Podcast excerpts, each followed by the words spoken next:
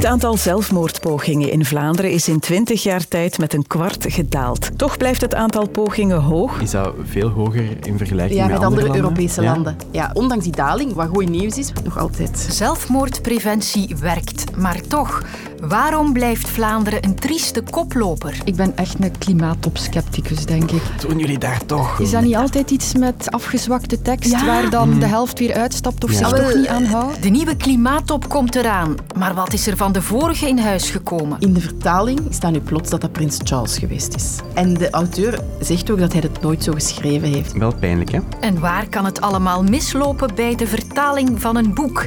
Ik heb weer een kwartier om het uit te zoeken. Welkom, ik ben Sophie van der Donkt.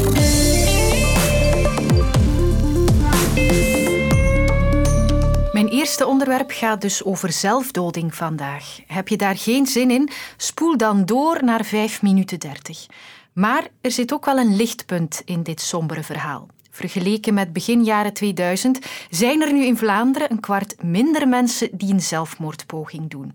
Ik heb er de Vlaamse expert bij gehaald, Gwendoline Portski. directeur van enerzijds het Vlaams Expertisecentrum Suïcidepreventie, als ook van de eenheid voor zelfmoordonderzoek.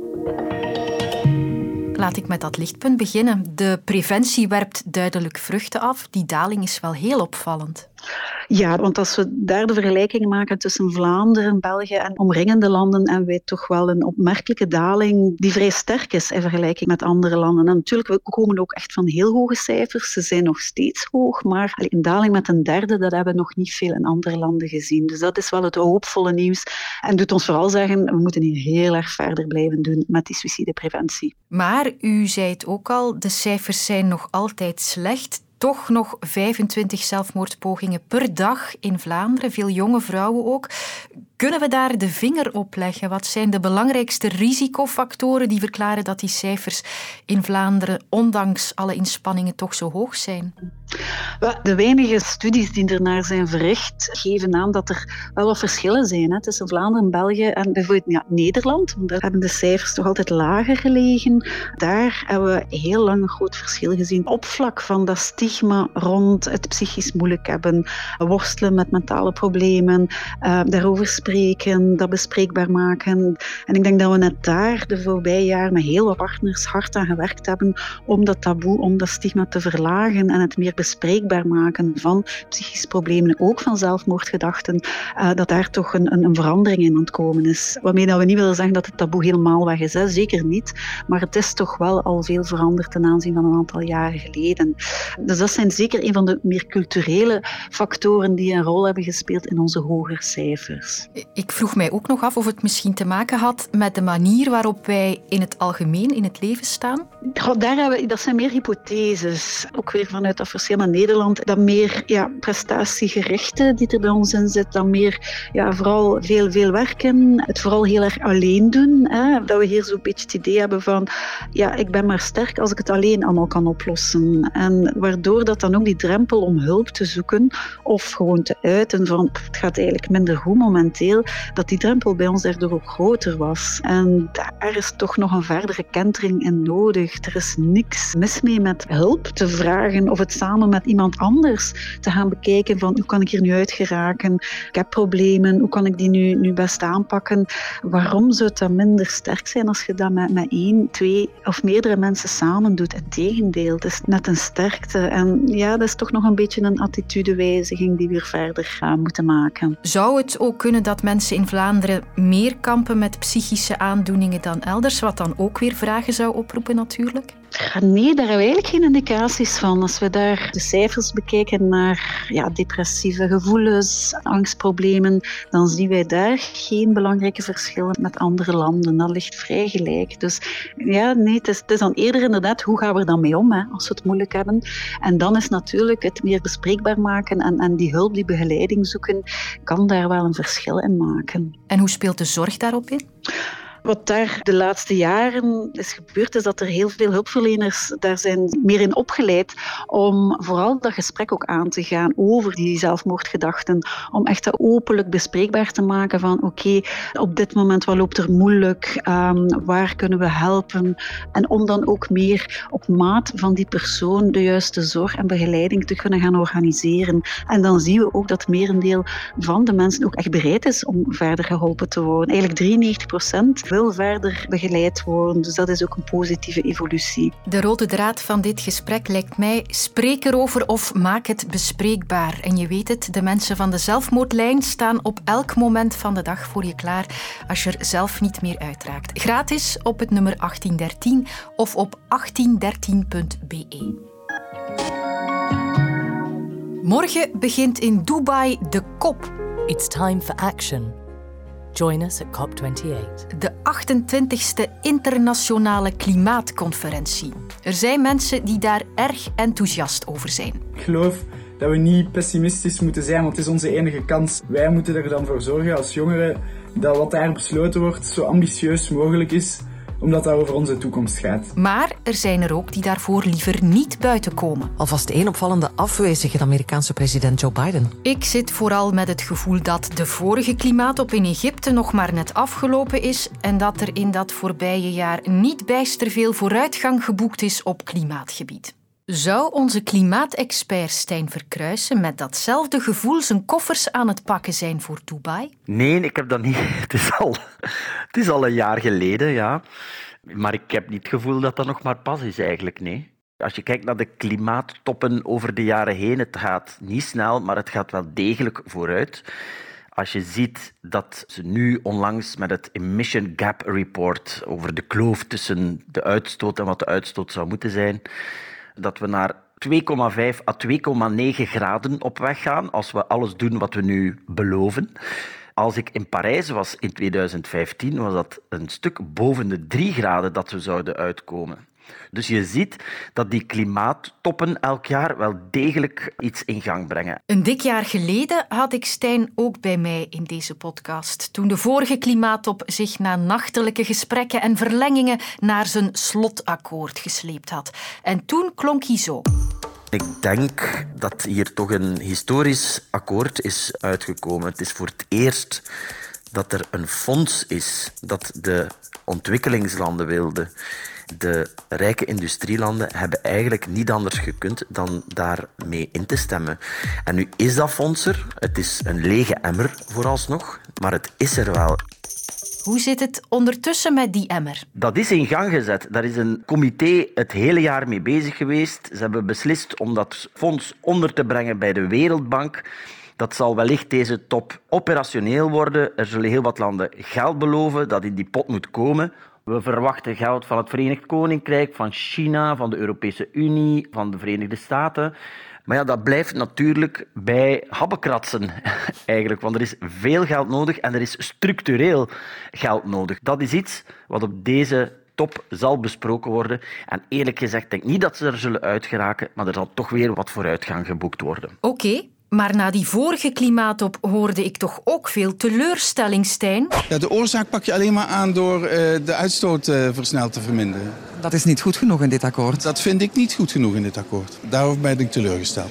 Dat is natuurlijk ongelooflijk moeilijk. Er wordt al het hele jaar gediscussieerd over waar ze vorig jaar en het jaar ervoor niet uitgeraken, namelijk het uitfaseren van fossiele brandstoffen. Want de fossiele brandstoffen, daar moet mee gestopt worden.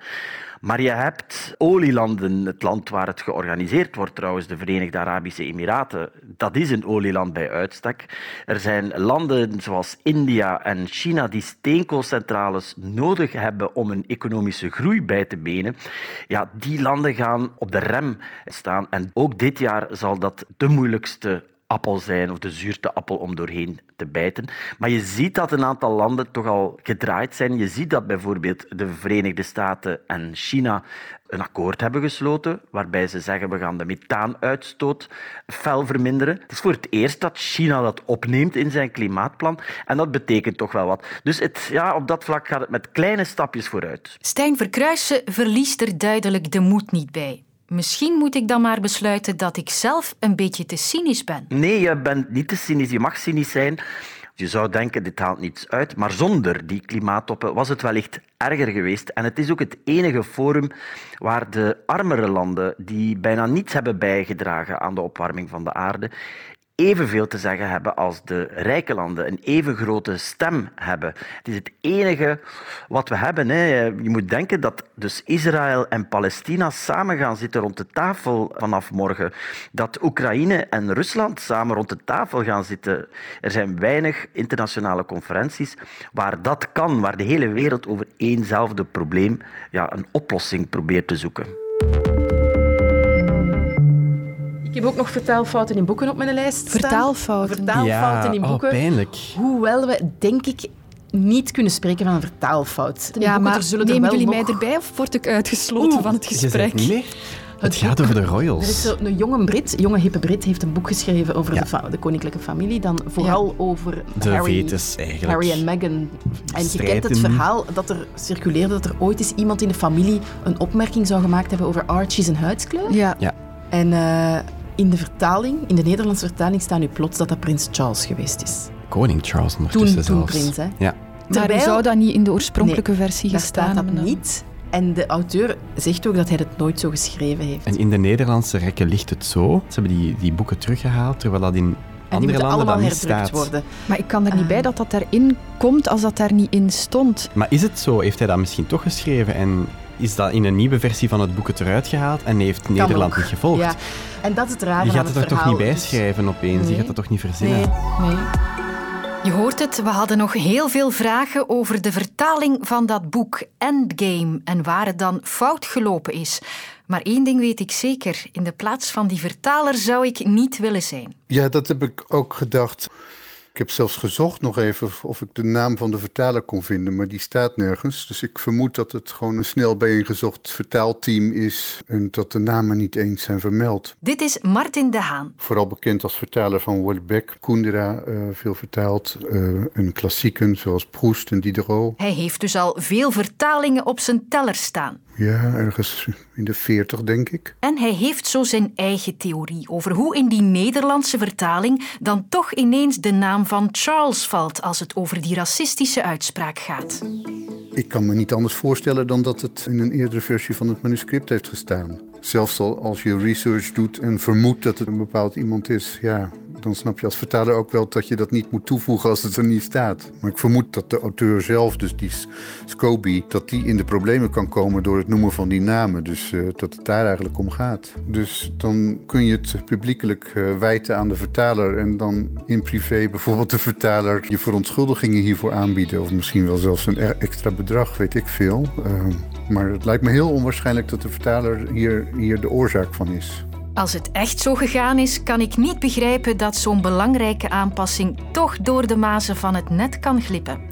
Maar er zijn volgens Martin de Haan veel momenten waarop het kan mislopen. De vertaling is tegelijk verschenen met het eh, Engelse origineel. Dat gebeurt tegenwoordig vrij vaak, omdat Nederlanders en Belgen natuurlijk ook Engels lezen. En dus je hebt concurrentie tussen de vertaling en de oorspronkelijke tekst. Dus de uitgevers willen er zo snel mogelijk bij zijn en zelfs ook eh, scoren met het feit dat het precies tegelijk uitkomt. En dan komt het natuurlijk onder een flinke tijdsdruk. Je hebt vertalingen waarbij de vertalers of het vertalersteam meestal dan echt maar een dag of tien of drie weken heeft om een, eh, om een heel boek te vertalen. Met alle gevolgen van dien.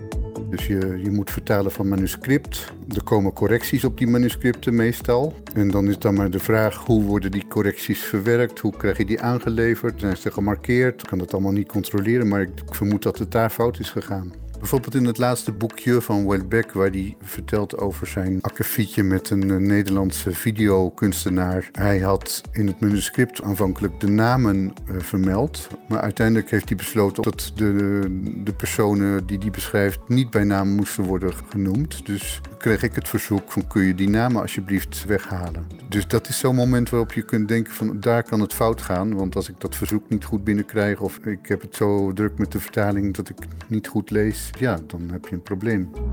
Idealiter is er dan een persklaarmaker, zoals dat dan heet. Dus iemand die namens de uitgeverij het hele manuscript doorleest. Maar goed, als er, als er weinig tijd is, dan schiet dat soort dingen er, wel eens bij in. Hè? Dan komt er daarna een drukproef. En in de drukproef kijkt er weer een corrector naar. Al dan niet met de brontekst erbij.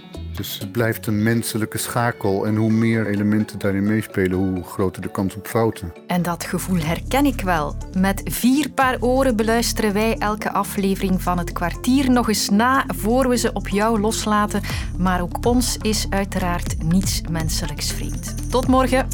Wil je meer te weten komen over China? Zo vaak in het nieuws, maar ook zo vaak een mysterie. Luister dan naar de maandelijkse podcast China voorbij de muur. Nu in de app van VRT Nieuws.